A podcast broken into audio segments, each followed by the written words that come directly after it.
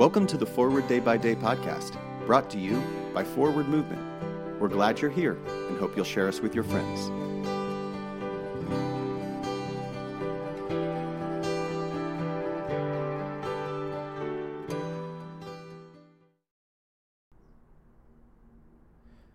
Today is Thursday, January 6th, 2022.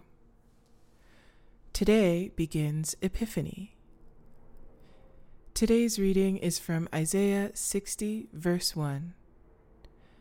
Arise, shine, for your light has come, and the glory of the Lord has risen upon you.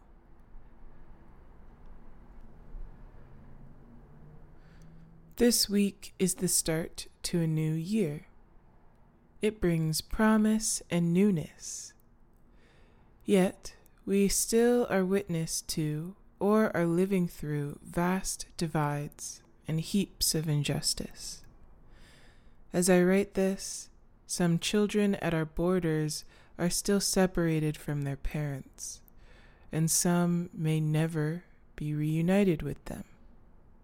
While God never orphans us, parents and even grandparents are essential to a life of security and intergenerational wisdom.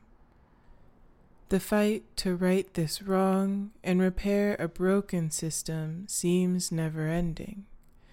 Yet we are reminded on this day of the epiphany that God became us for us through Jesus Christ.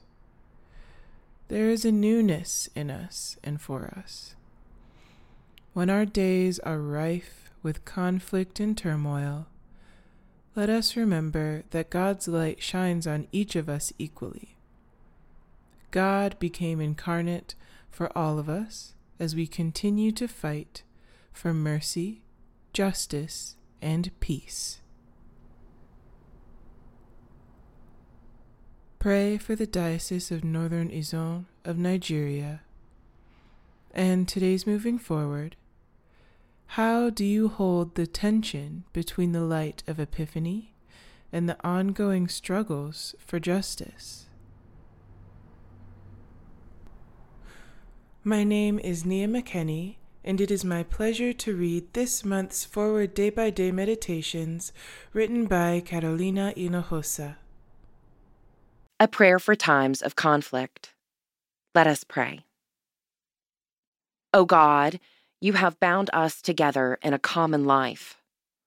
Help us in the midst of our struggles for justice and truth to confront one another without hatred or bitterness, and to work together with mutual forbearance and respect. Through Jesus Christ our Lord. Amen.